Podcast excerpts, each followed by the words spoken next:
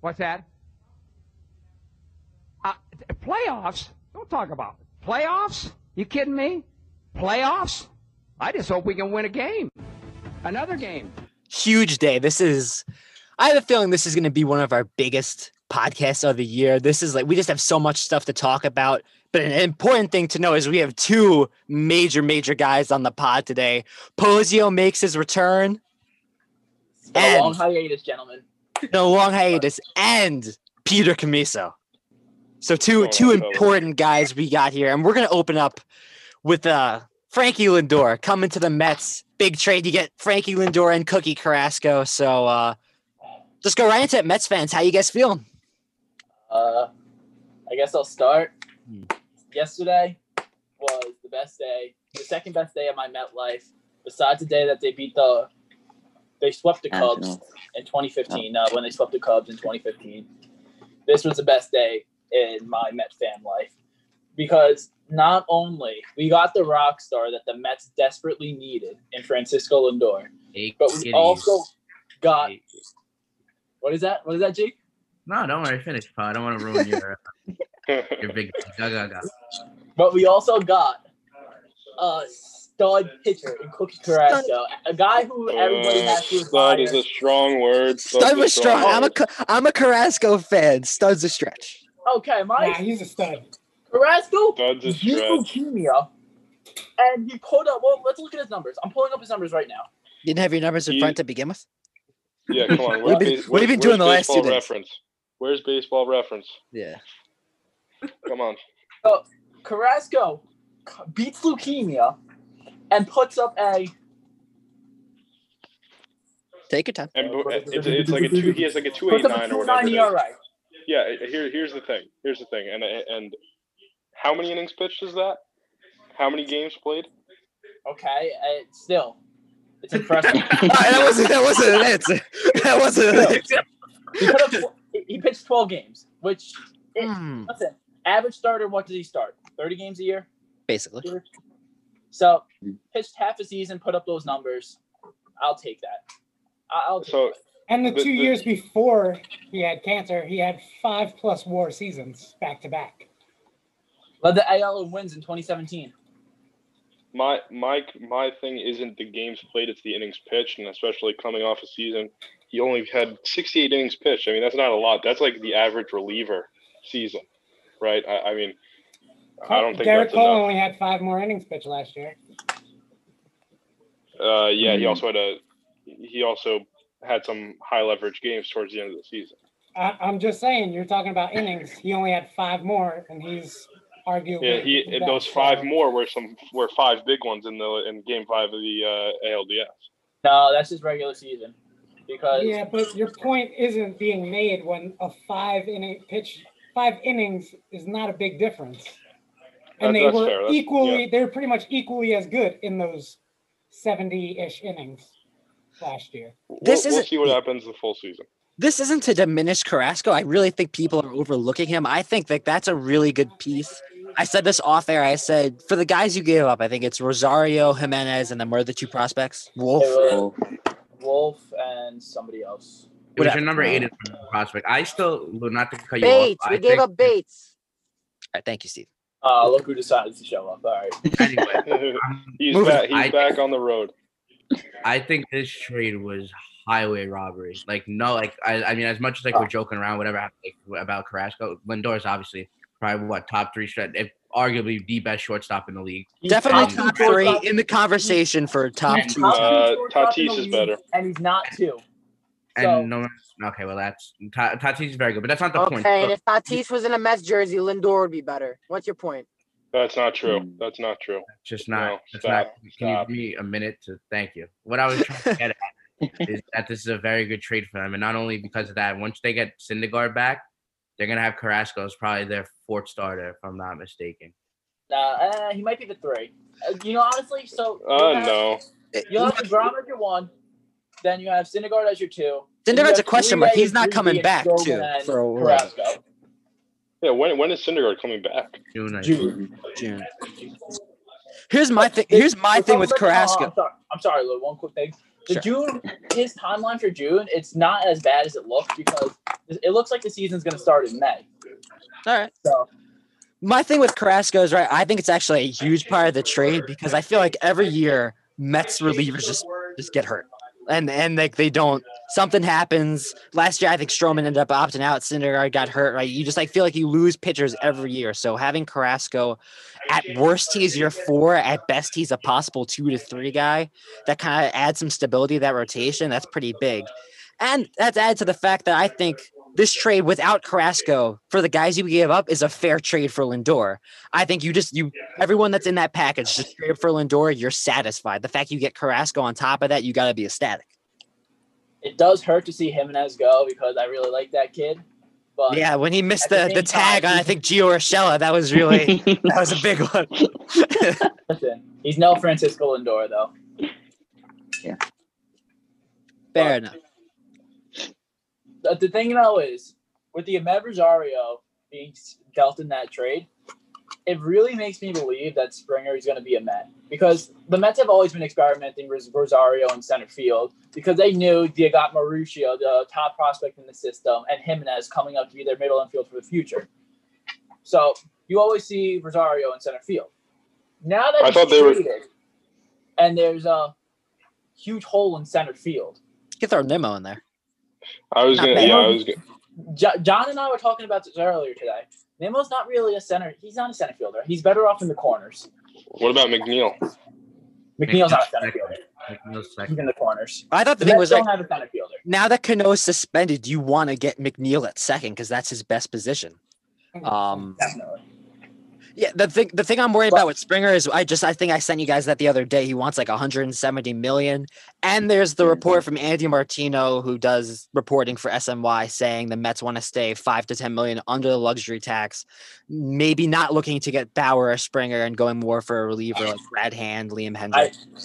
The other the other key to this whole thing is, you know, Lindor's a free agent after the season. If you want to extend him three to four more years, you know, you're gonna have to count that into your payroll. So I, I think, there, I there are two things I'm going to say. Two things I'm going to say. The first thing I'm saying is the 175 million dollar number that Springer threw out yesterday. It's a PR stunt. They his team sees that the Mets are being aggressive. His team sees that the Mets want to win now. So why wouldn't they are trying to milk as much money as they can? I can see if Springer getting 140, maybe 150.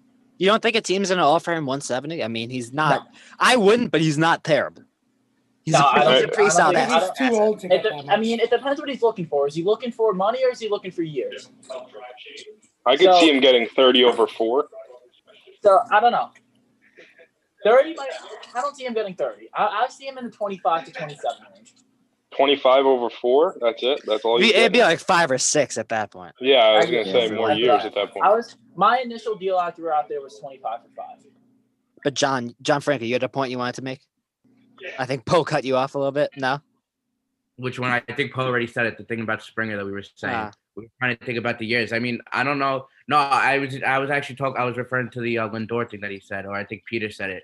He was like, um, like you know, his he's a free agent next year, so they might re-sign him. I don't think. I think that the reason why I mean they did this trade to get him. Lindor's only 27. I think that's going to be their shortstop for a while. I don't think it's going to be a four-year deal. I think they would. I mean, at least like if I, I would rather lock up Lindor and get you know have your shortstop, have your rock in your infield for eight years. I, th- I think he's going to get a like a big big contract. And I was telling Poe before too. I could see them possibly doing like what the Dodgers did with Mookie Betts, like not waiting until the offseason, signing him, you know, a little bit into the season. And I could see him getting this contract for like midsummer. So that's the other thing. thi- Next I- year is a yeah, huge. go. Uh, yeah, and I'll let you go, Peter. Next year is a huge shortstop free agent market. I, you have Seager, Story, Correa, and possibly I- Lindor too. If you if you guys don't I- resign him, right? Yeah. So my question to you guys would be: Are you good with re-signing Lindor, or is there any one of those guys that you no, go, that hands guy's down. Sorry, sorry that I didn't let you finish it. Hands down, I want Lindor in blue and orange for the next eight years.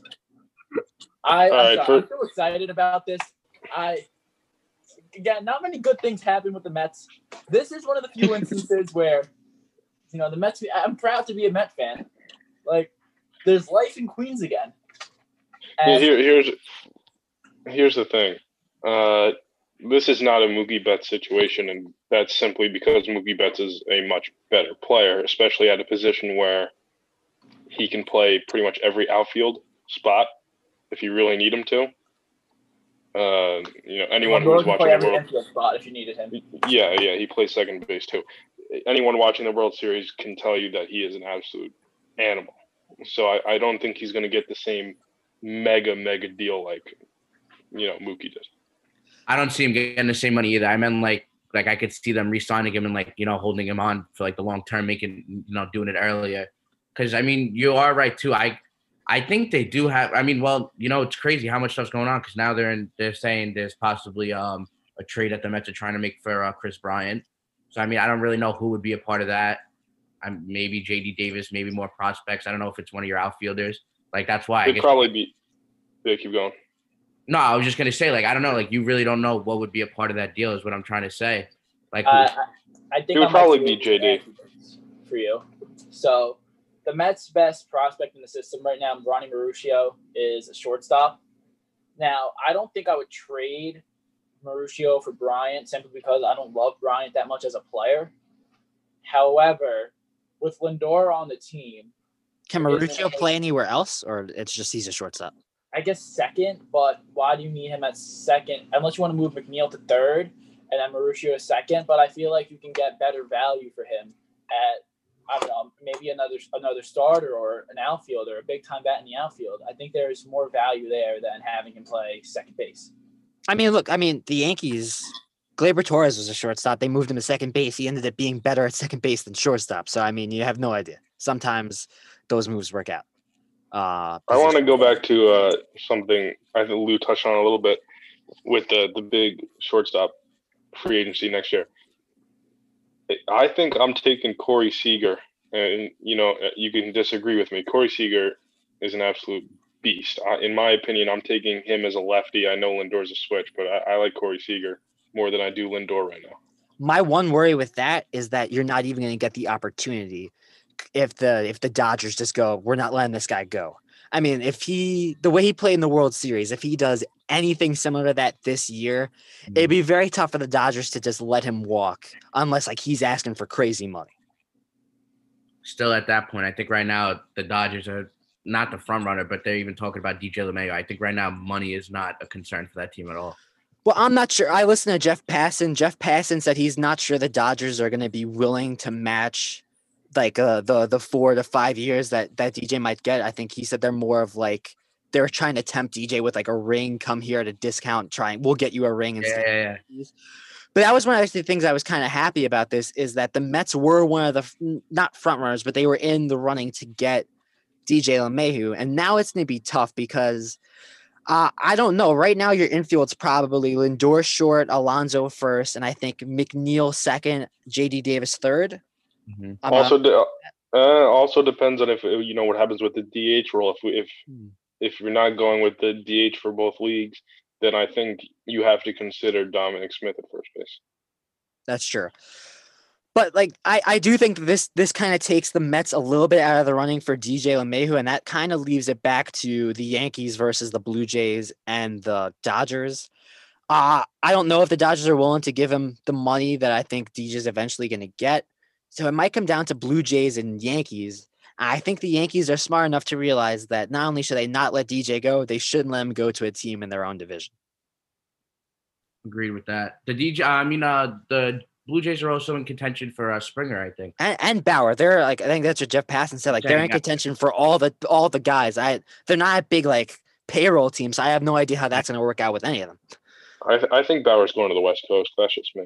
Seems like he's going Angels, LA. Angels, right? Everyone thinks I he's going I, to the I hope it's the Angels. Yeah, I think the even- Padres are still in contention, and that to me is still insane. That's terrifying. That's That- really that's terrifying. Listen, this scary. guy's Bauer's weird though. He can be talking all all of this and all of that, and end Yeah, up going to the oh, Tigers. and- oh, it's- I mean, look, he was wearing a Yankees hat. Is there re- like people don't even think like I feel like I never hear the Yankees in talks That's what I'm not liking about it right now because he's making it into like a publicity stunt, like this whole free agent thing. But that's besides the point. I'm talking That's just who about he is. I, heard I mean, that- yeah, that's just who he that is. you don't know about Bauer. He's weird. I mean, it's very, very unlikely that he's going to pitch the same way that he did last year because he was incredible. Even if he's a sub three ERA pitcher with Snell and who they just got Clevinger from Darvish, David yeah. Scott. They have so they have so many young. I I don't know. The Padres are going to be very. Is it is it wrong to say So- that when that team's healthy, when Clevinger's healthy, that's the best rotation in baseball? Because if the if Dinelson Lamet is your four, I love Dinelson Lamet. I think he's one of the best underrated Yeah. pitchers in the game. I I I got to agree with that. Lamet Lamet is dirty. And Chris Paddack's your five. He had a down year, but his 2019 wa- was amazing. Yeah, Paddack's awesome too. That's So- it's scary.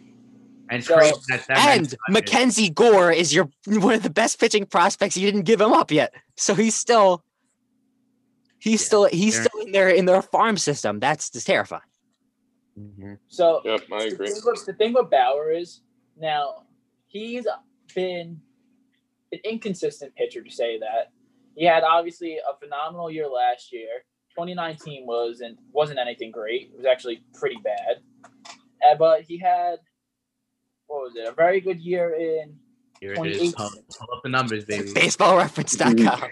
Yeah, I mean, t- in 2018 he had a 2-2-1. I mean that, and he was an all-star. uh, but 2019 he posted a 4-4-8 in Hmm. Cleveland and then a 3-7-9 in um, Cincinnati.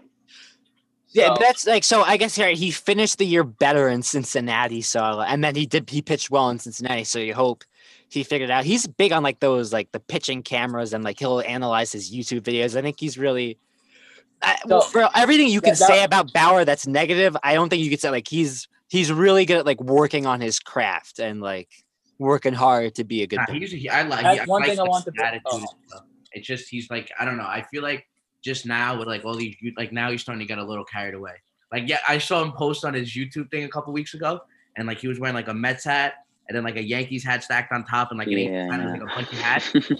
and me like an idiot, I read the thing and it's like um find like my top four choices or whatever. So I'm ready. I'm like, oh my god, this this guy's about to announce it. I click on the video and he's like, make sure to go vote for me for a fan poll. and I was like, what the hell? Is this guy's I mean, clickbaiting me. I'm like, oh my god.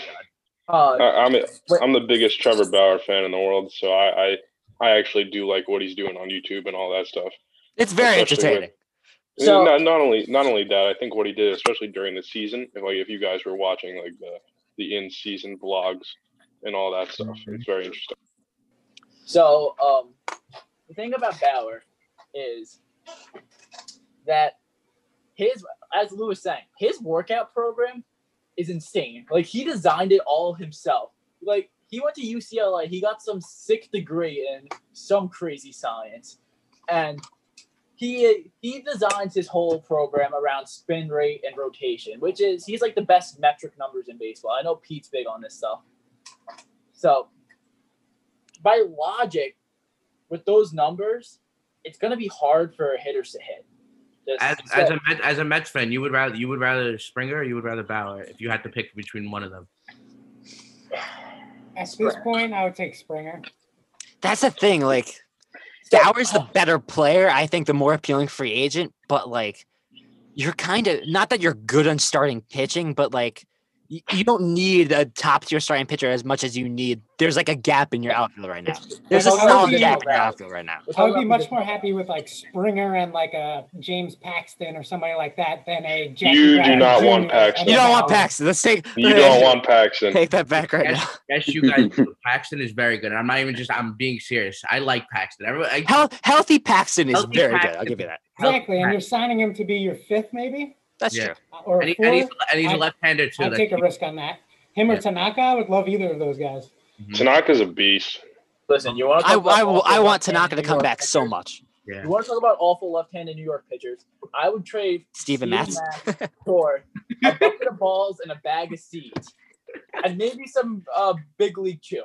Wait, but Igley isn't- Chew's goaded, so I don't know if I don't anyone's gonna take Nah, that. you're being too harsh on him. he's not in the uh, rotation no more, right? Now he's in the pen for you guys. Well, it, so Stinking right up in now the with pen. Syndergaard out, they're talking about Lugo and Matz being that fifth starter. I Lugo's a very good pitcher. I personally like him in the bullpen more. I feel He's- like he had, He's like your only reliable closer, man. I mean, I guess I Diaz like is all right. I still I trust Lugo more than anyone else in your bullpen. oh, so do I. But, But uh, yeah, you have more sense. I'd rather see him in the pen. But if he has to be our fifth starter for for, for the first month of the season, then so be it. I mean, I that, don't also, wanna de- that also depends if you guys go after like a Brad Hand or something like that, get another big lefty. for your the end of your bullpen. And Paul, we were saying before, Trevor May that you guys already signed. Yeah, a- Trevor May. Trevor May is good. Trevor May is very good. So I mean, like right now, I listen. As much as like we joke around and stuff like that, I've been saying it. This so far, the Mets have been looking very good. They're making the right moves, and obviously, I mean, look how much of a difference. You know, you get a new guy in there like Steve Cohen. He wants to win. He changes out the whole team morale and everything. Right now, it looks like they're trending up, and I, I don't I don't think they're done yet. I think they're still going after that one big fish, whether it's Springer, Bauer, Kris Bryan in a trade, whatever it is. I think they still they're still gonna make another move. That's actually that's an excellent that's an excellent lead in for what I want to talk about. And I think Peter's going to back me up on this. Is that as good as these moves have been, I still don't think it guarantees you the NL, the NL East. I know Peter was saying that earlier. Exactly. Yes, and that that I've been saying that since whenever they signed him yesterday. That's been my whole thing. I don't think they're better than the Braves right now. I, I really don't think that. It's tough. It's close. It- it's close. Look, I I think even Posio will be willing to admit that like Freddie Freeman and Ronald Acuna probably better than any offensive player you have, even considering Lindor. They might be two top ten players in the MLB. Uh, The- like both tough. the the Braves are no joke. Now, it's a stretch to say that the like the Mets should make the playoffs as a wild card team because you look at the teams in the NL East and just in the NL that are better than them. And I'd still say it's the Dodgers, the Padres, and maybe the Braves. You should make it as a wild card team. But remember that we and we already we were saying that too yesterday when P was saying it. One of whether it's the Dodgers or whether it's the Padres, one of those teams are going to be the wild card team. Hundred percent. they're you know what I mean? They're definitely going to lock up that spot because both of them are in division. So And that's a I mean, I- dangerous. if you have to play that wild card team in a one game matchup, that's dangerous. the thing is, the- the Mets the Mets do have the Grom. So I mean, that, Yeah. that's, probably, that's probably the best go to for a winner go home game. I mean, uh, who else in the MLB would you rather on the mound? So I mean, that's Yeah. that's, And I think the Braves pitching is overrated. I do not. They like have that, yeah. The, starting their pitching's not great. They have that one good young guy that came out. He, I think he was a rookie this year. Might have won rookie of the year. Um, even. that's oh Fulton Uh, Avis, Sakura? Soroka. No, no, no. It's um Max Fried. Sakura. no Max Fried, yeah. Max oh, Fried. Yeah, And they just honestly, I honestly, think I, he's like, overrated. I like their signing with what's his name with Morton. I think that's a good veteran signing. I think. Did they get? They got Morton. Morton's a good Yeah. piece. I think. Morton- good. I mean, look, their offense is just Freddie Freeman won MVP. And he, mm-hmm. he's just a, he's just a great player. Ronald Acuna is one of the best young talents in the game. You can make a case he is the best young Dan, talent. Dansby Swanson was playing very good last year. Swanson was like an early MVP talk guy, like the first week of the season. Ozzy Albies is pretty good. I mean, they have a lot of pieces. I think the Mets should have it. They should be able to win this division. It's not guaranteed, but they they're they put themselves in a very good spot to be competitive. The only guarantees in life are death and taxes. So anything can happen over the course of a 162 game season. But I'm confident that the Mets, when they start rolling, there's no one going to beat them. Listen, the dark cloud has been lifted. Bold. The dark cloud has been lifted. The Wilpon sold the team. It's their 100%. fault we've been losing for the past 20 years. But now they're gone. Over and done with. It's never see you. It's out of time. wanna see you. I I love the confidence because my take is like I don't think you guys are one of these teams that has that much time to like wait and see. Like you gotta get a championship in the next couple of years only because I think your best player, Jacob DeGrom, is not like a young, young guy, right? He's is No, he he's in his 30s. He's in his 30s. thirties, right? And not saying that, right? He's been probably the best pitcher in the league for three years. So I'm not saying he's gonna fall off a cliff, but he relies a lot on velocity. We saw how Verlander kind of fell off of velocity in Detroit and kind of had some shitty years. Came back, he was good in Houston, so he, he found some stuff out. But right, you don't want to waste DeGrom's prime. Oh, You He don't want to waste. doesn't rely on the velocity. Wait. though. He The figured velocity has steadily been going up. Look, But he's year- always been great, despite like three when he first came up, he was like a solid like two or three miles per hour. And that's true. I don't think. I think he has so much better secondary stuff than Verlander ever had in his prime. So I'll give you that. Um, but I think right, like you've kind of wasted. You would admit, have you made the playoffs in the last three years? No, here. So you're kinda wasting Hold on, hold the best You got me pitcher in baseball. You have, you have me riled up about this Jacob Degrom stuff. So I'm gonna about I'm about to debunk your whole claim right now. All right, ready? So this is the first a year. Good This is the first year that Jacob Degrom started pumping 98, 99. Other, before that, he was, I think, 96, 95, which obviously is absurd, but that's not in the top half of MLB pitchers here. I don't know why you're talking about 99. He consistently hits 100, 101. Yeah. And let me clarify. I'm not saying I expect DeGrom to fall off a cliff. I'm just saying that I think you want to take advantage of DeGrom He- while he's definitely in his prime Oh, and not take the risk of an older DeGrom that's maybe not as good. Obviously, obviously, obviously. What I just But want to Oh, about the DeGrom- you're talking like Peter just said. He's sitting at 101, Yeah. a hu- 100, 101 miles an hour, and then when you're up there and you see like an, I, I know for a fact because I remember the stat or something like that. I think he throws like the hardest off speed, and then when you see like a 93 mile an hour slider, which is just ridiculous, or a 90 mile an hour changeup, it's it's All right. The I his- percentage of 100 mile per hour fastballs he throws is insane. It's Yeah. I ridiculous. got his uh, fastball velocities up. When Mm-hmm. he debuted in 14, it was 94. The next year, 95, 94, 95 8, 96 7, 97 2, 99. Oh my god. Stud. It's just been going up. wow. And he was an old rookie too. I think he was Yeah. what 27 in his rookie year, which is theoretically the prime for an MLB player. Yeah. Mhm. That's that, that that actually that's crazy. So he's only aged like fine wine. So And he came up as a shortstop, so he wasn't even pitching for his whole baseball career. Right, I but so like, you- yeah. You guys Like- should have never got for Lindor then. Throw him in at short. Like the the Yankees, we have to basically win soon, or else we're gonna get made fun of. But like we have some youth on our side. Judge is not like the youngest chicken in, in the in the chicken coop or anything like that. But uh, we have we still have young pieces, most notably Gleyber Torres. I don't know that you have that many great young pieces, right? So I think you really are in. I mean Alonso, but you still don't know exactly what he is yet, Lonzo, Smith, McNeil. right? Like I think you have the team constituted to, to, to make some runs here and like take He's advantage of a lot of a lot of guys in your in their prime and just you know like I want to see it. I think that this is the most fun rivalry for me. I know Yankees Red Sox that's big, but I don't know that many Red Sox fans. I'm not going to Boston, but every day I take classes and I'm in a group chat with a ton of Mets fans. Like this is fun to be able to argue about whether the Yankees and Mets are going to meet in the World Series. Oh, Having the hundred dollar debate with Steven about whether the Mets are making the World Series that me and Peter are splitting. Like that's amazing that I'm able to do that. I love it. hey, no, we don't Yeah, gamble. but- We don't. We don't. I don't know. gamble. We're I don't know how. points. 100 points on the know. phone scale. Posio, can you stop interrupting Gianfranco? sorry, sorry. I I have to- I really, no, I just wanted to say. I mean, it's. yeah, I really hope you know, like it's competitive. It's gonna be fun, but I really don't think this is gonna be a fun next couple years for the Yankees if we don't get LeMay back. That's true. If we don't get LeMay back, it's, And we're gonna be in our bag. Back. We're just gonna be at the same spot we are. We're not improving. We're not doing nothing. So, and I've just been saying, I don't think we're in for a rough couple years if the Yankees don't find a way to win soon. So, Yeah, I mean, hopefully we don't go back to the, uh, you know, the 2013, The dark, the dark ages. the dark years, yeah, that's not a good, it's not a good. Look. But uh, let's let's shove that for a different time because we do have a lot of stuff to get to, and we'll certainly talk some Yankees in later weeks. Uh, while we have Peter here, I really want to take advantage of this and talk some Giants and our boy Dougie P. Just um, just benching benching alive his guy. I just before I say anything, I just I want to go pull this bad boy up. I want to just play a little video. This is what's great Close about the sports. This is what the greatest thing about sports is. you play to win the game. Hello? You play to win the game. You don't play to just play it. That's the great thing about sports. You play to win. And I don't care if you don't have any wins. You go play to win. When you start telling me it doesn't matter, then retire. Get out. Because it matters. What a great video! I mean, that's just one of my favorites. Herm Edwards. I've always loved him. love that one of my favorite videos of all time and i think it, it really sums up perfectly what we had to deal with. And i'm, I'm gonna let i know posio had a big rant in the chat. I'm gonna let posio and peter say their piece. I'm not gonna talk too long on this. I'm just i it's two points for me.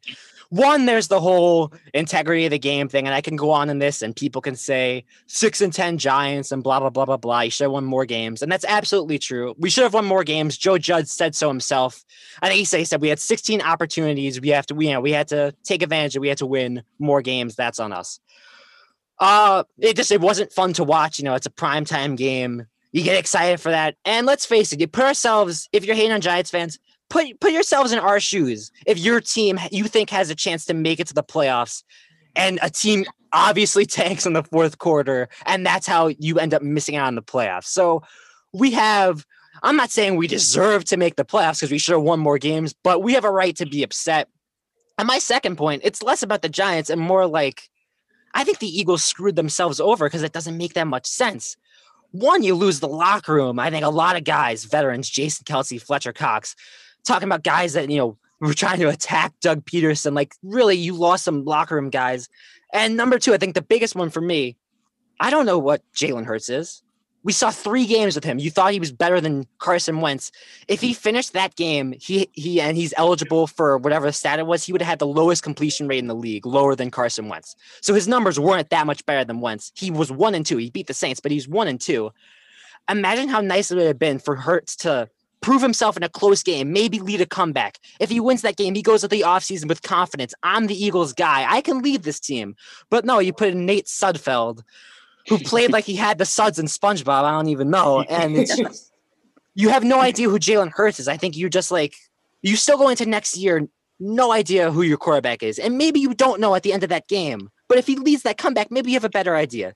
So, Posio, Peter, um, I tried to keep that diplomatic, but I mean, your thoughts on Eagles? Uh, yeah. You want to go 1st I'll- Pete? Yeah, sure. I'll I'll start because I, I think my uh, my rant here probably won't be as colorful as yours. So we'll keep it as calm as we can for now. uh, anyone, you know, all the guys here. You, I was talking to you guys during the game. You know, we were all sharing our comments during the game. Uh, I actually had to get up and turn the TV off multiple occasions. Um, not just because they put him in, but what happened after they put him in. You know, consecutive drives of interception and fumbles, just pretty brutal. Um, as to the reasoning behind the move, I get it. You're moving up in the draft. I understand. I understand that that part of it. Uh, do I think it was right? Obviously not. but uh, yeah, it it was just really hard to watch. I'm still waiting for uh, the league office to come down and say something because let's not forget this game was flexed into into Sunday night because they knew that this was going to be you know for the division, and then we all know what happened. So you know I'm still waiting for a fine or at least a you know a response from maybe even Goodell himself. Uh, I what I did like though was Joe Judge coming out the next day. I'm pretty sure it was, and his comments, and you know that that's my coach. That's the guy I want leading the troops in the next year. So at a minimum, you know, this is going to be something that when we play the Eagles twice next year, we can take into those games and you know fire fire us up a little bit. Poe, what, what do you got for me here? Okay, so where do I begin? I what you said, all some of the points you hit is what I wanted to say. It's like, listen, But repeat that, please. I'm not saying that the Giants deserve to be in the playoffs. Matter of fact, if our good friend Evan Engram made that catch on Thursday night football against the Eagles the first time, that Sunday night game would have been irrelevant. Let's just throw that out there. He makes Don't throw it out there. He's going to drop it. Boy, Pete. Nice. the fact, yeah. and the fact that he did it again last week. It, we're, okay, we're Like on. twice. We're gonna move on. How is he a Pro Bowl tight end? Just quickly, sorry, sorry to Oh my interrupt Poe, but uh, Pro Bowl. Because Yeah, all Pro tight Bowl. ends minus like two or three are awful. yeah, Robert true. Tonyan. And all good tight ends besides Rob Tonyan are in the AFC. Rob Tonyan. All right, Poe, keep continue. But listen, what Doug Pederson did, he has 52 guys looking for a job next year. He has players that are fighting every single day, tooth and nail in practice, in order to prove themselves to not only the Eagles, but any other teams that are interested in them. And it's just the fact that you might have a future with Jalen Hurts and not with Nate Sudfeld. The fact that you put him in, not even not even like it was a blowout, you put him in in a three point game in the fourth quarter when Hurts had played. I'm not going to say he was playing great, but he was doing enough to get the job done. He was their best shot of winning. Yeah, no, no doubt, no doubt. hundred percent. And listen, that first pass that Sudfeld threw, I, I knew it was over. I lost Yep. all hope. And then the fumble, that was a nail on the coffin. It buried it. It's Yeah, just that, that's I mean, That's the dude looked to turn the terrified to take again. snaps. He was flinching every time the ball came at him. that that's he is the interpretation of how I think I would play if if mm-hmm. if you threw if you said here put on put on the pads throw on the jersey we're gonna send you out there for a couple drives and see how you do I'd be scrambling running around the same way and and then just chucking the ball with no you know concern for if I had receivers down there or what was going on. So I think yeah it, it was brutal. Honestly not even from like because i know like there's been so many like different like this i mean there's really two sides to this. People are like it's terrible what you know um pederson did and all that stuff. And then there's other people saying like you know giants fans are being crybabies you know it's better for the team. Like they did like they like they they don't owe nothing to the giants. At the end of the day and like on obviously i've learned this the hard way as a jets fan all like i don't think any team or at least you know maybe that's head coaches or not even not even really that organizations in like front office they're they really care about the, the draft pick you know where they sit and whatever for the following years.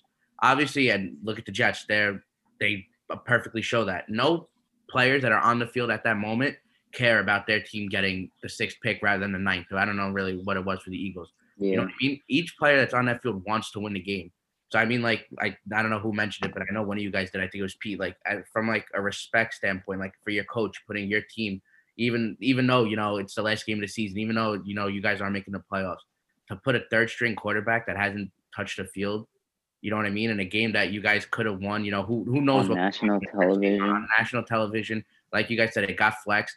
I feel like it's more on it's it's it's all it, it's ter- it's terrible, honestly, what Pederson did. I And I want. yeah Can Yeah, I, one- I'm just gonna quick- quickly. No, you go, Peter. I got you. I got you. Go, yeah, Peter. no, one one quick thing, uh, a little off topic, but I just got the alert. Cowboys uh, fired their defensive coordinator just now.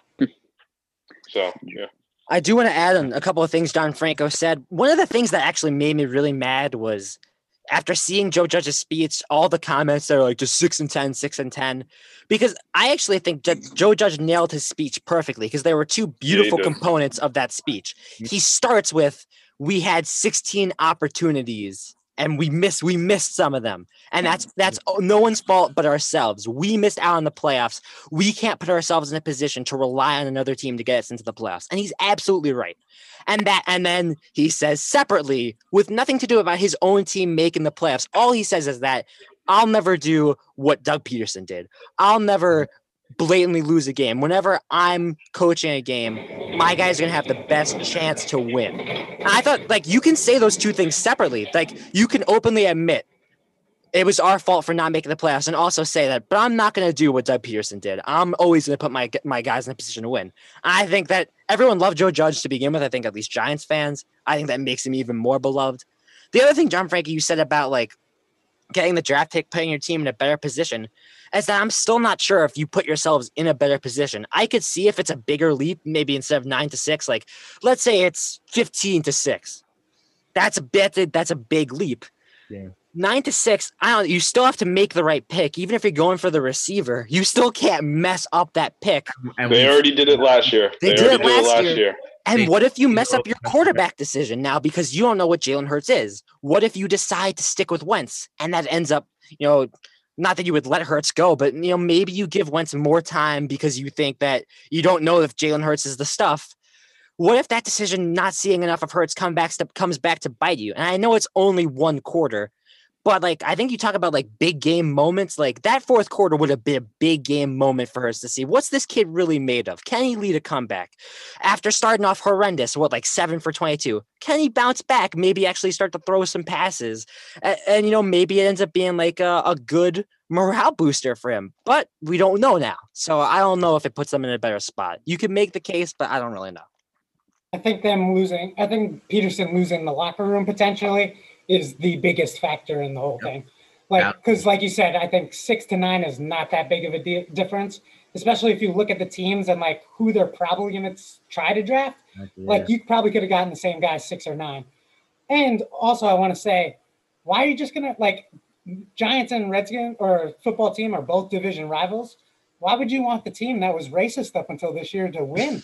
Like the team with sexual like harassment problems all in the front office for years before this. Why would you want them to win the division? You don't want that. Come on. I was Eagles. joking last week when I said I don't know if the Eagles want the Giants to advance. I think they were serious about that. They they, they value that rivalry with the Giants. Yeah, and they I value the rivalry with Washington. Listen, honestly, Yeah, no, e- yeah, Eagles Giants is uh, It's a much That- bigger that- rivalry. Yeah. I was yeah, just- it's much okay. bigger. now you know how much I mean, like even though like obviously, I mean, let's be real. And I like I actually I don't even know if that's true. Like no matter what, like even let's just say you guys would have made the playoffs, you guys would have versed Tampa. That actually would have been you know an interesting game. You guys played them tight earlier. We Like- always play Brady well. Brady- Brady has nightmares. Even if you moved on, like you know you moved on to the next round, you had the pack, like whatever. Like your route would have been obviously very hard, but just to see you know Joe Judge's first year, Daniel Judge, I mean Daniel Judge, Daniel Jones to get a little um playoff experience. You know, like it would have like even like we said, like team morale, like even six and ten, whatever it is, at least like you know you got that postseason feel. Like that would have been awesome for the team. But listen, like you guys said, or even before, there was a lot of opportunities. And like going back to that Bucs game, the Gi- the Giants could have won that. You know, Evan Engram catches that ball, that was a win. Like there could have been many opportunities that the Gi- like that Sunday night game couldn't have meant nothing. And I know a lot of people go back to that, but still, what not even what the Eagles did, what Pederson did. I mean, I don't know. That at least in my eyes, that's not a true coach. That's not like a sports thing. Like that that that just wasn't that wasn't a good thing to see. And Yeah, I mean, at the end of the day, at the end of the day, for me, Giants are trending up. You know, we're we're sitting here talking about the Mets for the past twenty minutes and how they're trending up. I see something similar to a certain extent with the, with the Giants. Maybe not with signing people. It's not, you know, like baseball in that regard, but the, the Giants are definitely on the upswing, Mhm. and I think that's something to look forward to. And like full disclosure, as what John Franco said, like I said last week, it's a miracle we were in that spot only relying on one game to get us into the playoffs. After everything that happened that season, the fact that we went into week 17 with the idea we just have to win and rely on another just one game, I thought that was like basically a miracle. But mm-hmm. then, you know, you go in, it's the hand you're dealt. Like everything's happened up to this point. We can't change the past. Let's go in and see what happens. And being able to beat Dallas, and I think a pretty tremendous fashion. That game was close, but seeing Xavier McKinney make that great interception, almost losing the game because Wayne Gallman fumbles, and like seeing that one shot where you see Gallman under the pile with his hand, like it's like a swing of emotions during that game. It's like to go through all that game with the Dallas game to find out that we were basically predetermined to lose. That it just kind of makes it hurt a little more. Like, That's why even- even invest in the Dallas game? even worse. Like he like he like teased you guys on for three qu- three and a half quarters.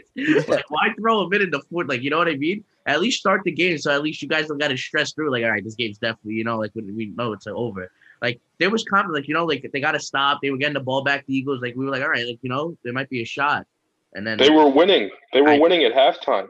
and then that was also remember we Wait, talking- no, they uh Washington scored. Didn't Oh, Washington no, score yeah, that no, touchdown? they- was it yeah, a great a great drive by the way? And that was a bit like if um if the Eagles either score or even just keep the ball within that last two minutes instead of punting it, like that's a whole different game going into halftime. Yeah. They've got the Yeah. at least a three point lead or at least a four point lead going into What about halftime. what about the other more play if we they were score. talking about? The other play we were talking about, we were saying the um that he, they chose to go for it on like fourth and three. You know, they could have kicked that, Uh, goal, tied the game up. yeah, up. they could have tied the game. That that was a big. Yeah, I mean, That was the foreshadowing of things to come. yes, Exactly. yes. That's because he. That's because he knew he was going to take him out. yeah, exactly.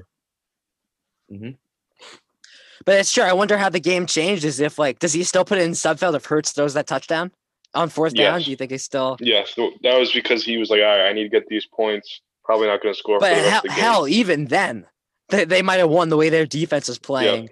And I think this is actually a perfect transition um, to when we talk about Washington versus Tampa Bay. I mean, we won't do that just yet because I think I want to start with post pickums, which we haven't done in a while. Suppose if you want to read your picks with the spreads, and I think it'd be a fun way to, or a fitting way to end this podcast going into the wild card weekend with just our thoughts on every matchup. Wait, hold on, Lou. I have a question. Are we doing the bracket? I think we should do the brackets today. Oh, I don't know if we're gonna read them out loud here though. The brackets Uh, should be submitted by Saturday. Yeah, we are going to do the NFL brackets, but I don't know if that's something. I think let's just talk about the match because when we talk about who we think we're going to win, that's basically what the discussions end up going to be. bracket. Our thoughts on that team. It's basically the bracket. Um, We'll tell them brackets are gonna be live on the IG. Make sure everyone's uh. oh. Actually, that's not a bad idea. That's not a bad idea. Lou, I might, I might, Lou, I might head out. All right, all bro. right, Pete. It's been an honor.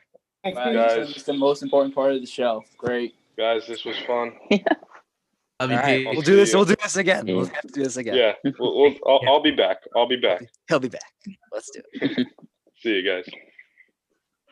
All right. Yeah, so let's go into post pickums and then we will. We're not going to do brackets, but we'll we'll mention them and we'll talk about the implications of the brackets this year. Everything's a little different, but let's get to post pickums. We haven't been able to do this in a while. It's been like it's been like five weeks or something like that, maybe more. No, Here, listen, listen. You want me some a- money this year? Oh, you're over 500. Three games over 500. He's getting you a little bit of cash and going into playoffs, a little bit of chance to to raise those. So, playoff football is a very, very difficult time to bet because, especially in the league we're in now, anything can happen. Any team can beat any other team on any, any given day. Sunday Or Saturday in this case. and then Saturday. too. Actually, you're right. With that being said, here are the playoff round. Playoff round one, the wild card round, post pickums. I have the Buffalo Bills as six and a half point favorites over the Colts. Hammer that spread. Hammer that That's a, spread. it's a huge spread, but Hammer that. quite frankly, Love it. the Bills' offense right now, they're rolling. They are cooking. Josh Allen is doing things. Working. I, I take my comment back of him not being a top ten quarterback. Thank you for uh, that. Let's go. Let's go. But the next one,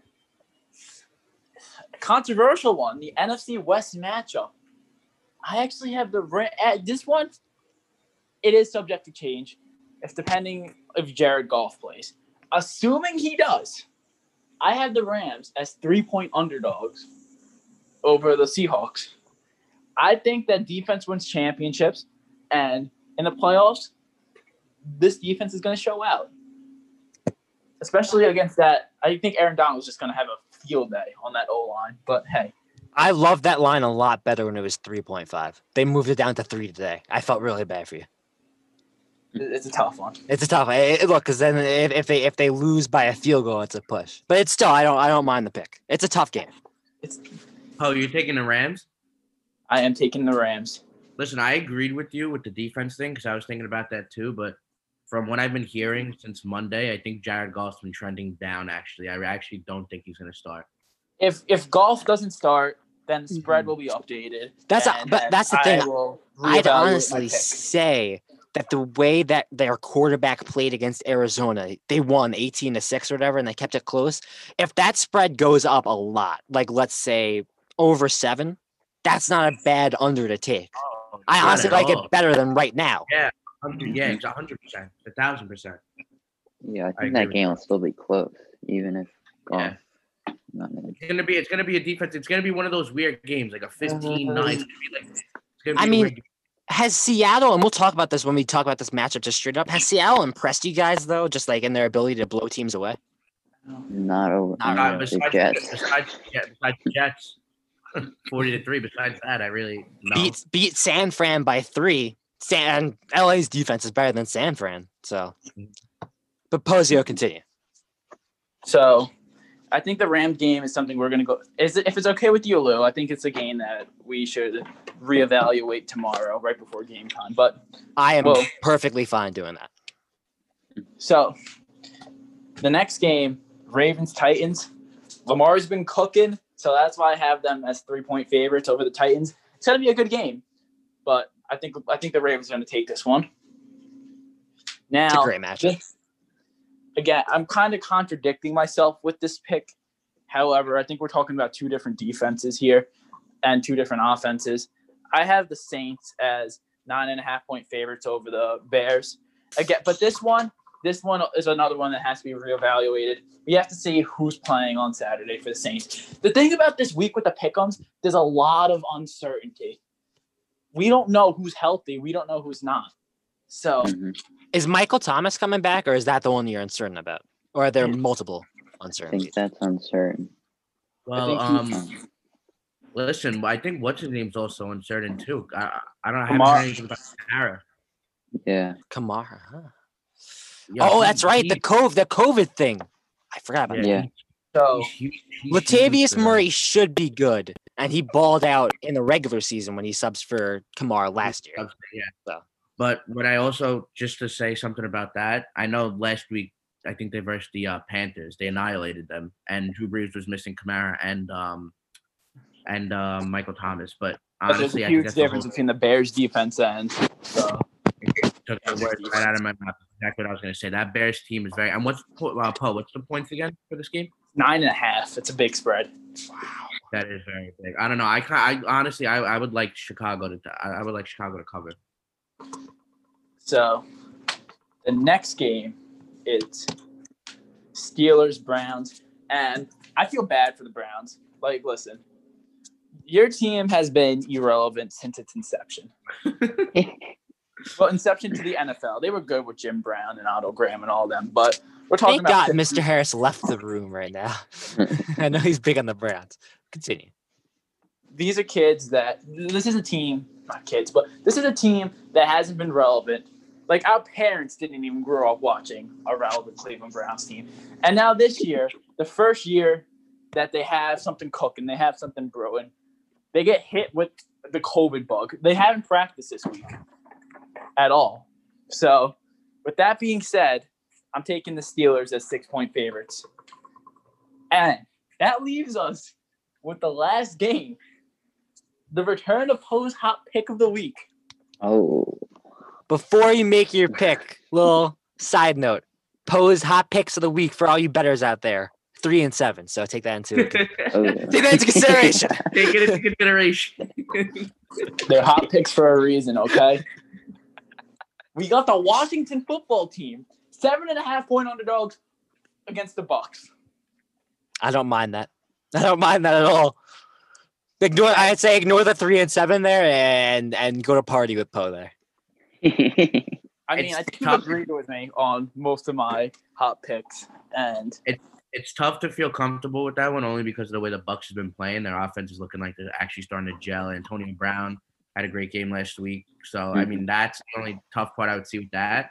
But I mean, when we talked about Washington this whole year, what have we been talking about? Their defense. Hmm. I mean, Yeah, like, but- if there if, if there is if there is a reason why this game's close, it's gonna be because of them. So I mean, if that front seven, I know uh, Chase Young made a comment today. I mean, not today, last during this week, he said I want Brady, I think, or something like that. Then Bruce Arians got into it. it, and like you know, Love it. people were making comments. So I mean, listen, if they're coming, they're listen. I think nobody has them winning this game at all. At least you know, me- keeping it close. I think everyone's gonna be riding the uh, Bucs heavy. So I mean, I could, I could, you know, see them sneaking something in, but at least keeping it tight, keeping it close. So it's gonna be fun to watch. Well, Posio, thank you for those pickums. That was beautiful. Do you have anything else to say before I kind of transition into just straight up stuff? uh, no, I think I'm good. Let's hope I go undefeated this week. Make you guys some money. All right. So, what the podcast is doing for the playoffs, and I think we've discussed this on air, but we are officially doing an NFL playoff bracket. Now, there is a little wrinkle because of the seven playoff teams. They're doing some reseeding after the first round, meaning that the lowest seed will play the the two the ones the lowest seed that advances will play the the buy the buy seed, so the Chiefs and the Packers. Uh, so when we do our brackets, you got to get that lowest seed right, or hope that you know whoever you had next beats that team because you know some some of these brackets get a little wonky. But Yeah. um, I think let's just go down the time slate and talk about some of these games. Uh, Colts versus Bills. You're gonna see this when I post my bracket. I'm fine telling you guys this right now. I think the Bills are winning the Super Bowl. I don't know if that's a crazy bold take. I I mean I just fell in listen, Lavigne came on the pod and he was talking about us about the Bills.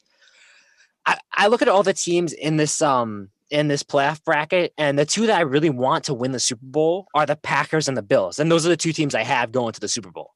Um I'm fine with either of those teams winning the Super Bowl, but I feel like it'd be great for the Bills to win one. Uh, I love the way Josh Allen is going. And this is, I mean, as much as I love the Bills right now, like they're red hot. they're the best offense in the league, and it's not even close, dude. Matt Barkley came in and they still put up 56 points. But Barkley came in the third quarter. That offense is insane. Mhm. Stefon Diggs might be one of the best receiver. He is one of the best. He might be the best. Sorry, Davante. Davante is very good. I still put Davante, but you know, people will say Devon Stefon Diggs is the best receiver right now. So I think this could be a blowout. I really do. I don't think it will be a blowout, to be honest. I think the Colts defense will keep them in this game. But I, uh, I don't know. This could I- be. We I said about the lot people Dolphins are- defense. We thought the Dolphins defense might, and the Dolphins that's also defense got true. destroyed. So um, and And the Dolphins needed to win that game. yes. So I mean, I don't know. Thoughts on the Bills, guys? I know we've kind of Um, been big on Josh Allen recently. I'm with you on the Bills. I think Josh Allen's great. I think their defense has been playing a little bit better lately. Diggs is amazing. Um, yeah, I'm on the Bills train. And I want to see uh, Mr. Lavigny and Mr. Lavallo, you know, smashing tables. Yeah. And we can maybe get the, get them to live stream and have it sponsored by the Sports Night Podcast. That'd be a Right? dream come Mr. Harris, can we make that happen? Oh, I'm going to do everything we in my power. We will. It's I don't know. It's it's tough. I mean, it's I mean it's not tough. I've I'm Lou. I'm in the same spot as you. I had the two same teams in the Super Bowl as well. I love the Bills, but I feel like I in my head I think it's gonna be a blowout game. But usually, you know, there's always that thing that's gonna, you know, that, that shocker, that surprise. I have a feeling, honestly, to start off the game, my prediction for this, they're gonna the Bills are gonna get off to a, a rough start. They're gonna go in there a lot of confidence that that coach defense is gonna come out. They're gonna play them really good. Philip Rivers, you know, um, veteran, obviously, you know, great quarterback. I think he's to come in. I think they're to start off with an early lead, the Colts, but I think after halftime, Bills are to settle down because Josh Allen last year, I'm don't I could be wrong, but I'm pretty sure they lost to the Texans in that first round. They kind of choked they- there. I think Josh big Allen lead. had some like Mhm. empty, Yeah. empty-headed decisions where I was, you know, you're just like, what is he doing? That's No. but that's what I'm waiting for for this year. I think he's going to come out. It's going to be the same thing. He's going to be a little shaky. Everyone during halftime, we're going to start seeing everything all over. You know, Josh Allen's a great quarterback, just like Lamar. People always say he's not going to come through in the playoffs, this and that. I think second half of the game, they come out and they smoke him. I think I think at the end of the game, that it's going to be all Bills. Momentum's an interesting animal because like sometimes it works. The two giant Super Bowls, you know, whenever the Giants won, the mo- the two most recent ones, like their defense went into those Super Bowls with momentum. Um, and that's what the Bills offense is doing. But sometimes, you know, you get to the playoffs, it's just a different scenery and momentum just gets erased. This is a team that hasn't played that many playoff games recently. It's mostly mostly young guys playing in their first or second playoff game. Um, so it, it's gonna be it's gonna be interesting to see how the how that team reacts because I do think right like if they go in and they carry out their momentum that they can beat the Chiefs. That's how they I think they're gonna get to the Super Bowl is being the and Chiefs. especially and especially the way we were talking about the Chiefs, you know, the way they've started to regress a little bit. I mean, even though listen, it takes the snap of the finger, the Chiefs can turn on at any moment. That's how talented they are. Yeah. But what you're saying, you know, that Falcons game, they kept it close. I mean, even though they didn't start um Mahomes that game, obviously that makes a difference week 17. But still, we're starting to see them get a little choppy. Looks like okay, they're not, you know, the Terminator. They're not superhuman. You know, they look beatable. And I mean, if the Col- if if the Bills come out and smack around the Colts and they're riding all this momentum, look, I could like you said, I could see them, you know, just keeping it going and just playing the way they've been playing all year. They're gonna, I, I, I could really see them going really far. John John Frankie, you nailed it on the head. I mean, that's I couldn't have said it better myself. But I mean, like, I mean, that's I think that's exactly right. Like in recent weeks, the Chiefs haven't impressed me. And I think I saw like a stat like the Chiefs haven't covered the spread a lot, and what that means is that they're not blowing teams out. Yeah. They're doing the bare minimum to get by. Now, when that team gets to the playoffs, not only is that offense stacked, that offense is and and that team is one that's been to the Super Bowl last year. Yeah. I think they're ready. They got the experience, but it's very hard to repeat, right? Like so maybe not very hard because I guess we've seen the Patriots do it a little bit, Mhm. but um it's not something you see that often where team goes right back and wins the Super Bowl. So that one will be interesting to see. Moving on, Rams Seahawks, and Pozio talked about this one a lot with his picks. This this is a tough one because the Seahawks are not world beaters, and the past six weeks, I think we talked about it, haven't really looked great. So I don't know. This is the toughest game for me. Yeah, I think this is a an action like it, it all depends on Goff in my opinion, but I don't know, even if Goff isn't like playing, I still think the Rams have a chance to win this game. I just think the look- Rams defense like what you guys were saying before, defense wins championships. I don't know if they're gonna make a big run, but I definitely think they could win this game. Unless the entire Rams starting eleven gets knocked out with COVID, I don't I don't think you can rule them out of this game just because Seattle's an enigma. Um and you know what? Maybe when we look back after the way the Seahawks have played, maybe the Giants being the Seahawks isn't as impressive as we thought. Because Seattle really regressed from the team in the beginning of the season. Seattle was one of the teams we talked about as world beaters, right? In the beginning of the season, we were like, look at this offense. How do you stop them? Wilson And I- for MVP. Yeah. Yeah, But I'll for- also throw out while they did lose to New York, the Rams also lost to the other New York team, Hmm. which is a lot worse. I know what I'll give you that. The Rams are also an enigma. I don't think that's the thing about this game is I don't think we know what either of these teams are. Like at least with the Colts and the Bills, like I feel like we know what they kind of are. Like the Bills are an offensive powerhouse when they want to be, and the Colts are a strong defensive team that is mostly underperformed. Um, Rams and Seahawks are two teams that just kind of like like a barometer, just kind of flip back and forth. And the thing about the Seahawks is that they haven't been flipping back and forth so much. Like the Rams have done that a lot. The Seahawks are kind of leaning towards the left now, where it's like, ah, this team is sketchy. Uh, any other thoughts before we move on to Saturday's primetime game? Um, I don't know if I everybody else did, but I'm going with Seahawks on this. This And we'll this- see that we'll see with the bracket. I think I'm going Seahawks right now.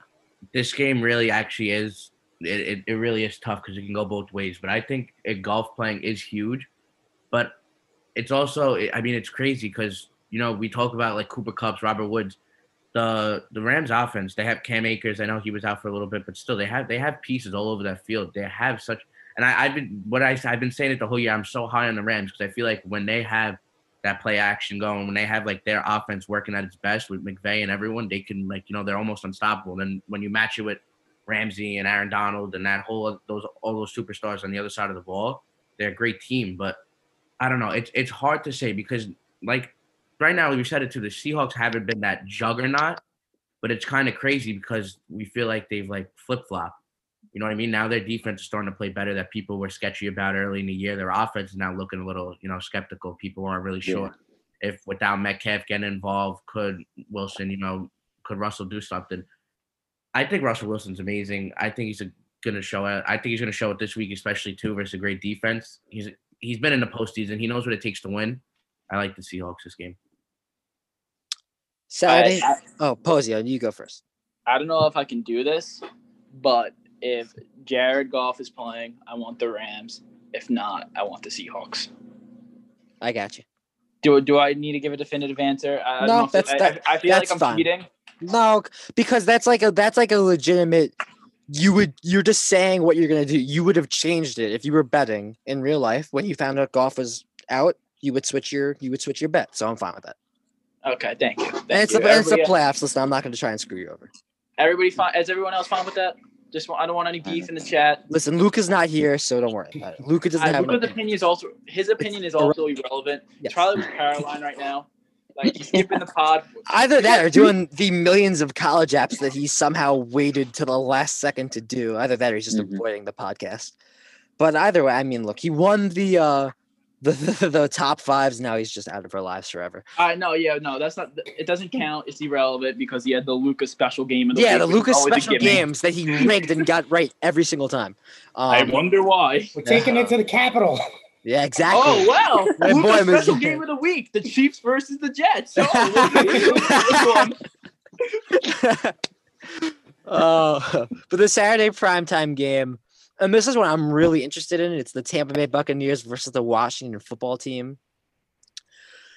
I mean, here's the thing Washington didn't look good, really, at all. Like, they really looked bad against Philadelphia. Maybe not as a whole team, but Alex Smith didn't look great. Uh, and he looked like he was hampered down by an injury. And if that's still the case, uh, I don't know how successful they're going to be. Like they fought tooth and nail against Philadelphia and basically needed a tank job to win that game. They could have won it straight up. That's not to say you know right. They they had the lead when when they started to tank, so I'll give them that. And they've played a hell of a year. Their defense, Chase Young, Montez Sweat, that front four, but their entire defense has been fantastic. And I'm even going to say that they've I don't know if they're a better defense than the Giants, but they've definitely played better than the Giants defensively. Uh, I'm I'll go as far as to say they're a better defense right now. Um, but at the end of the day, I have no idea. It's gonna come down to I think like what we said the whole time. Can Alex Smith and the offense do enough? Mhm. It's a, weird, a weird one for me. I'm I'm fully on the Bucs for this one. I just uh, while they do have while Washington does have a good defense, I think the Bucs have a bit of an underrated defense. I think they're pretty solid, um, and I just can't bring myself to root for Washington. Just awful organization. Not having no part of it. See, here's the thing. Like, now that the Giants are out of it, I'm kind of rooting for Alex Smith. Like, not to go as far as to say that I'm going to try and screw up my bracket just to take the Washington football team because I want to feel, you know, because I want to like Alex Smith. But, like, I think we always said, like, if Alex Smith could get to the team to the playoffs, you know how hard they're going to fight for this dude who, you know, now is still kind of risking his life and's come back from this incredible injury. And now he's basically their only option because Dwayne Haskins wanted to do some naughty stuff and now he's gone. so like I think this team's really gonna rally around Alex Smith and it would be such a cool, cool thing to see if they can go in and take down Brady. Because I don't really want to see Brady win. There's nothing I'm not gonna get any pleasure from seeing Brady do well. Um, I'm gonna be really happy if Washington does well. So I'm rooting for them, but picking Tampa Bay, if that makes sense.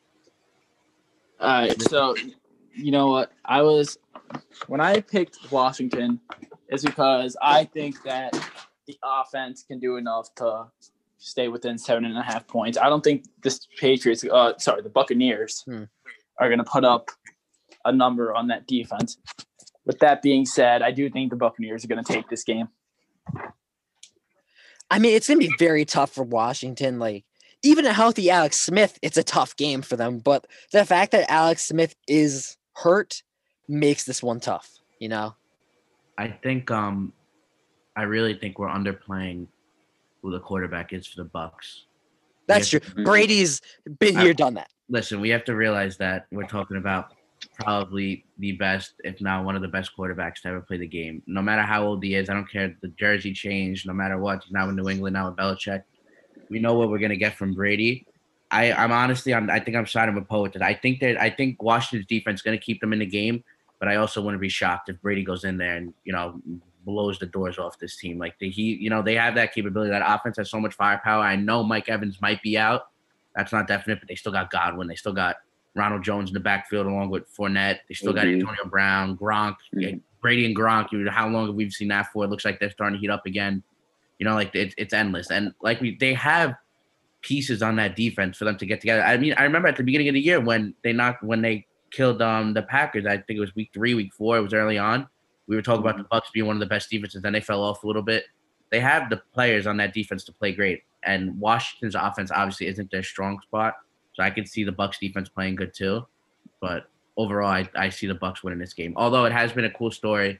Alex Smith's definitely going to win co- comeback play of the year, but I don't know. With that, I think that defense keeps them in the game a little bit, but I don't think you hold off Brady in this spot.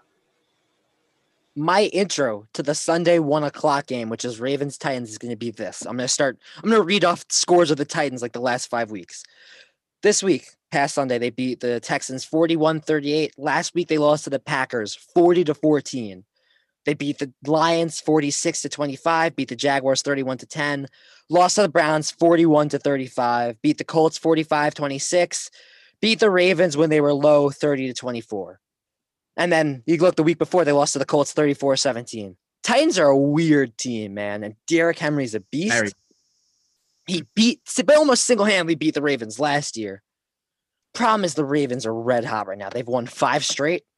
That offense looks like they're clicking. I think they finally, one of the commentators said it, like, they finally realized like they don't need to prove to people that Lamar Jackson's a passer because they can just run the ball and play their type of football and win games. I don't know how you stop the Ravens offense when it's clicking, much less the Titans defense, who I don't think is that impressive. Um, they're going to need Derrick Henry to be able to keep him in it, and that's tough against a really good Baltimore defense.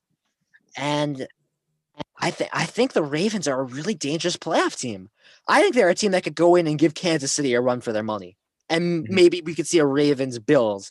I don't have that predicted, but like if we get Chiefs Ravens, that's a game I'm tuning into, bro. That's Wouldn't it's, shock me. It wouldn't shock me. No, little 100. percent This team's going. They listen, Ravens. They starting to heat up at the right time. And besides that, you got to think about how much of a chip Lamar has on his shoulder. That you know, people say, "Oh, he's just a regular season quarterback," this and that. I honestly, I think I'm not saying that this game's going to be a blowout because I do think. And what about we got to think about the history from last year's postseason? This is the team that knocked them out too, and no one was expecting that. No one was expecting the Titans to do anything. You know, they beat the juggernaut Ravens last year. I think Lamar is going to play great this game. I think he, I think he needs to play great this game. I think this is a huge game for him. First playoff win, he needs to get that win. I think it comes in this game. But I mean, I'm not. I still think because what you just said, you were reading off all those scores. But, Um, Ravens do have a good defense, but I mean, we know what the Titans bring to the table, at least on the offensive side. I know not the same thing for their defense. That's why I could see this being one of those 41 38 games. I could see it being very high scoring, which is going to be great. It's entertaining, but I, I definitely see the Ravens coming out on top.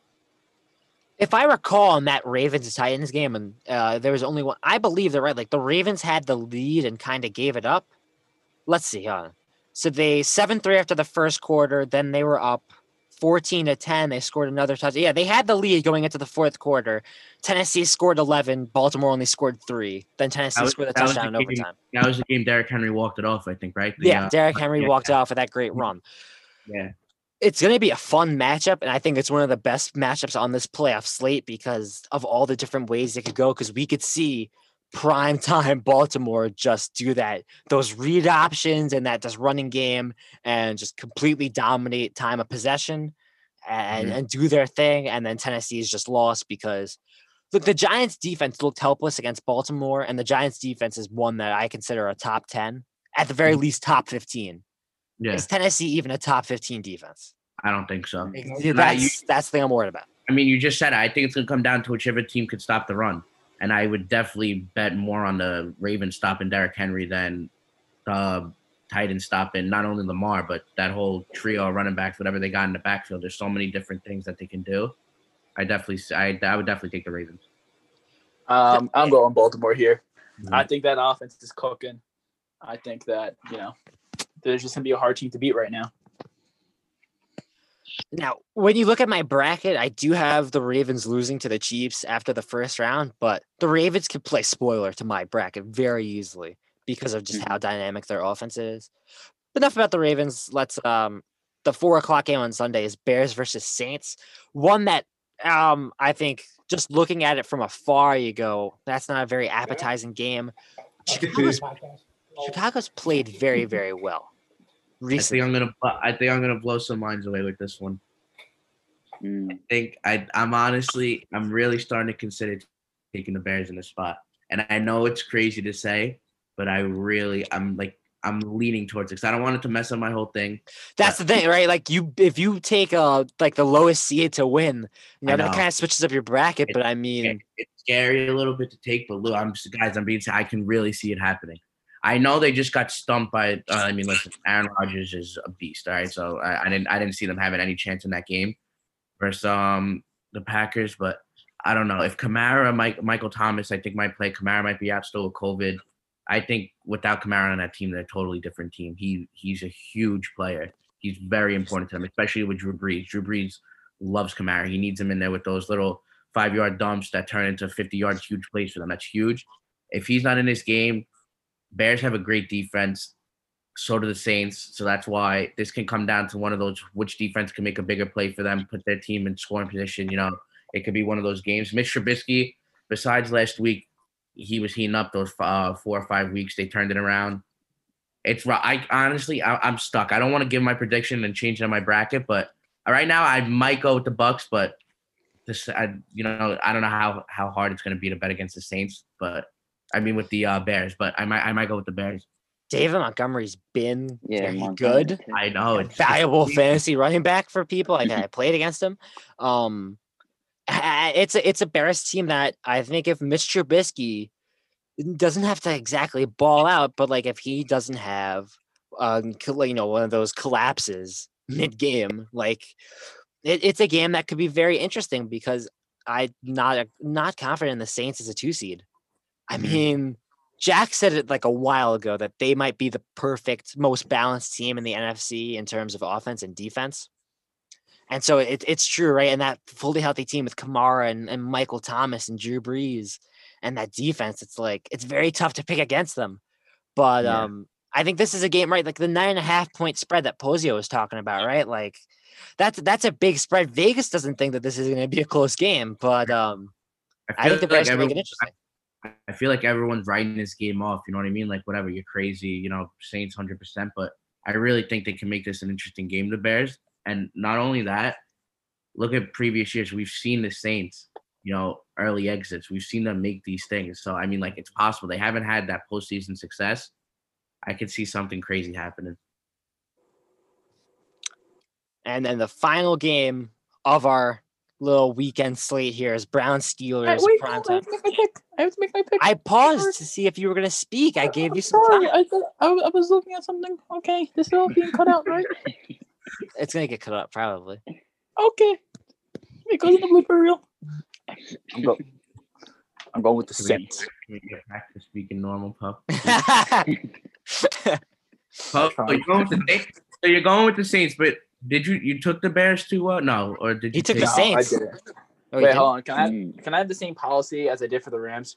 I, No, suppose. here we go. Listen, listen, listen. We gave it once. Don't start pushing buttons. yet. Listen, listen, So, listen. All right. Then give me the Saints. It's I want the Saints? Saints. Yeah, the Saints aren't the Saints aren't playing the Vikings, so they're J- gonna win. John Frankie, you see this? You give them a foot, they take a mile. You see what's going on Nah, here? exactly. I, believe me, I see it.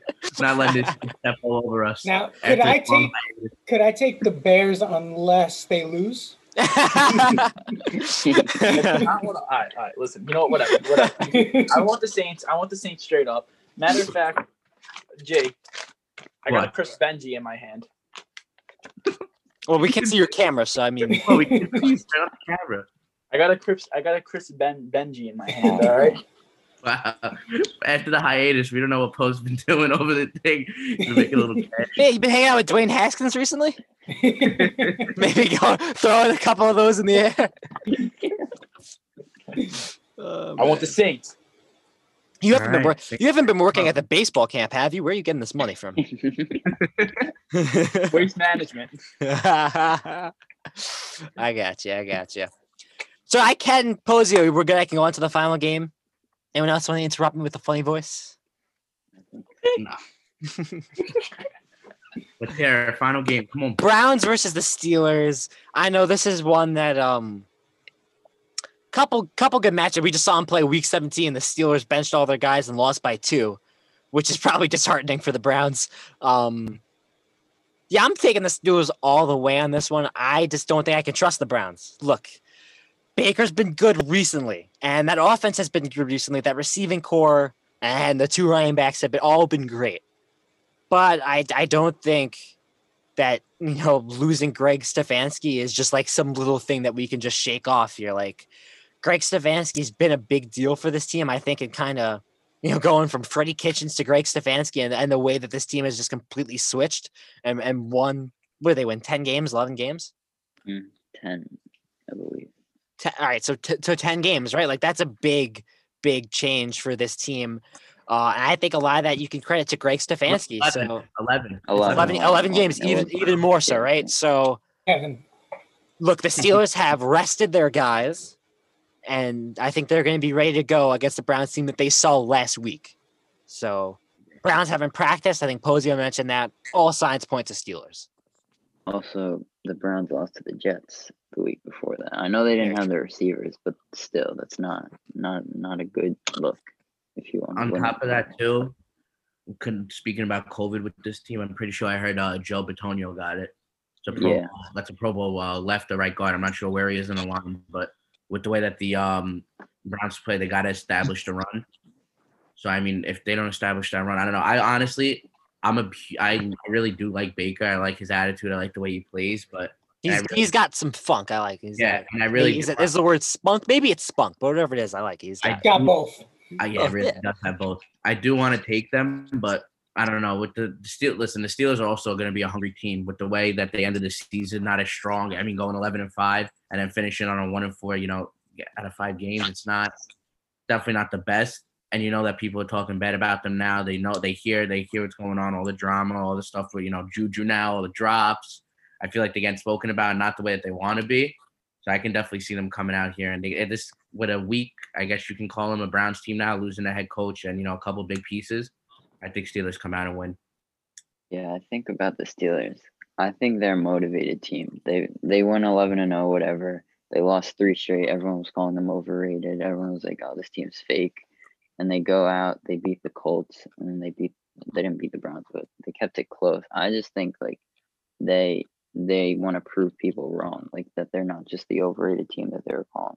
I think like they have a chip on their shoulder, and I think they can honestly make a run. I, said, I just I want them to win for just for the sake of Steven, because you know what? yeah, Tommaso can attest to this. In our AP Gov class, raises his hand in the middle of a serious discussion uh, about current events to ask if he can move the test back to Thursday because the Steelers are playing on Sunday night. So I mean, look, this is where the Steeler fans are right now. They're going to need multiple days to process whatever happens. So. That's great. I I am for no reasons whatsoever. I'm going with the Browns. Gary, I, I, I said that I was so Posio. While you left to get up, you sent that BRB message in the chat. Posio was, I think, talking some stuff about the Browns. I was like, thank God Mr. Harris isn't here because I know he's been a big Browns. I'm not surprised. Yeah, I got a soft spot in them from my heart. I love Nick Chubb, uh, and I really don't like uh, Ben Roethlisberger. So Mm. it's just you know, there's no reason to do it. But I'm going Browntown all the way. Well, I have a friend who's a Browns fan who I find very annoying when it comes to football. Do you want to name names? Uh, nah, you wouldn't know him. Ah. Even better. Uh, Then, then even better. Even more of a reason to name you wouldn't watch, but I'll It's let one of him the know people that I was talking about him. I hate it. But the fact of the matter is, We'll that- tag him on the Instagram. Go ahead. I- I'll, I'll send it to you after the game. After this, after we record. But you gotta say his name, or else it's no good. Uh, Christopher Gooding. All right, Christopher Good. You got that. Christopher Gooding. Very annoying. Sport- very sports, annoying night, sports night podcast, best in the biz. Uh, but uh, I'm going with the Steelers. I just don't think I don't see the Browns winning this game after everything they have to overcome this week. If they do, I'll be very impressed. But I just don't see it happening this week.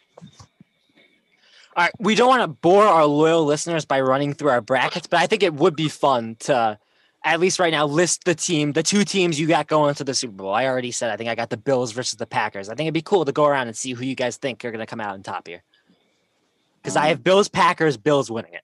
Right I- off, the, right off the bat, I'm gonna go, and I have two. I have two things that I'm stuck with right now. Really, it's it's hard. Right now, I had the same thing as Lou. I have Packers versus Bills in my Super Bowl, but here's my stretch. If if I I'm really trying to think it through because there's something in me that's saying like Brady's gonna come out and just wreck everything. So I really have a feeling that because I think uh, the way that like I have my things going, I think it would be um uh it would be the uh Saints versus um I think I mean right now I'm on the Bears, but I'm trying to decide that. But I think it's gonna be Saints versus um Seahawks, right? And then it would be Packers versus the lowest seed, which would be the Bucs at the five. I really feel like out of those top, those I mean anyone in the AF, uh, NFC, if I had to pick a team to go to Lambeau and beat um, Aaron Rodgers, I think the only quarterback that would do that would be Brady. So I'm stuck with that. But honestly, the way the Packers been rolling, I love Aaron Rodgers. I love that whole team. That's really my go-to in the NFC. And then in the AFC, like we've been saying the whole time, Bills again hot at the right time. I see them taking it. We have a similar bracket, John Franco, and that's the thing. If the Packers lose to the Bucs, oh, oh, it. I think the Bucs become the team that's going to the Super Bowl. Yeah, hundred percent. That's why I'm stuck between That's it. It- it- that's it- the di- that's the dilemma. If the Packers win, I think they're Super Bowl bound. That game could decide the Super Bowl. Yeah, there's gonna be a lot of coin flips in my room tonight. I'm gonna be mm. flipping a quarter and doing that tails and whatever it lands on. That's what I'm sticking with. So my favorites, you see, Patrick Mahomes is a, Patrick Mahomes is a Met fan. His dad played for the Mets. I also think that he is the greatest quarterback talent of all time. With You're- that you're being probably s- right. With that being said, my teams to go to the Super Bowl are the two greatest quarterback talents that this league has ever seen. I'm going with the Kansas City Chiefs and I'm going with the Green Bay Packers. Nice. I can't argue with that. That's a Yeah, fun matchup. That's a can't. fun matchup. I was just gonna see. I mean, I kind of just picked the one seeds, but I just don't see teams beating them. I see only teams I can see beating the Chiefs are the Raven, the Ravens, and the Bills. Yep. Those are two interesting roadblocks to that to that path, though. Same, exa- same exact thought over here, Paul. Listen, I think no matter, I, I really think that the, like this year's Super Bowl is gonna be like a really. Like, I feel like there's so many scenarios that can happen that like we can be in for like a really not only interesting playoffs, but even like the Super Bowl matchup that can come out of it. This is gonna be this is gonna be crazy. I'd be disappointed if the Bears make it to the Super Bowl. I feel like that that's a letdown. Yeah. Listen, we might have to. I, I don't know. I don't know if I'm gonna ride. that. I gotta see. I- I'm I'm nervous right now. I gotta get this bracket straight up. This is scary. Because if you really do mess up this lowest pick, you're dead. You're dead. You're You better you better hope that like Yeah. it almost it gives you extra incentive to take the top picks because Yep. and like if they win, you get the check mark for that box. Because we're just going by the check marks on the boxes, so I guess you could still salvage some stuff, but uh it's pressure, John Franco. It's That's a pressure. lot. Yeah, um, like Poe, I, as much as I would love to say I want the Browns in there, um, I just got to go Chief and Packers. Um, like, yeah, I love Mahomes. I love Rodgers. Uh, they're the two best teams, I think, in each division. So, not being that interesting with it. Sometimes that's the way to go. Uh, Though. Tomas, are you gonna take an interesting route with this? No, I've I've been I've been riding this since like October about the Chiefs and the Packers playing in the Super Bowl, and I'm still I still think it's gonna happen. I think people are forgetting that Patrick Mahomes is still Patrick Mahomes. I know he's been he's had a, rough few weeks, whatever. I just think the Chiefs are the best team in the AFC, and the Packers, besides being the best team in the NFC, I think they're the best team, and I think the Packers are gonna win.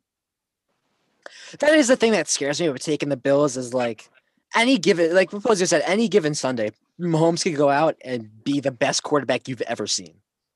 That's the that's the thing. Like you're not always gonna get that with Josh Allen. Like this little hot streak, it's great, and I am I do think he's gonna continue it, but anytime Mahomes could go out and be the greatest quarterback you've ever seen in your life.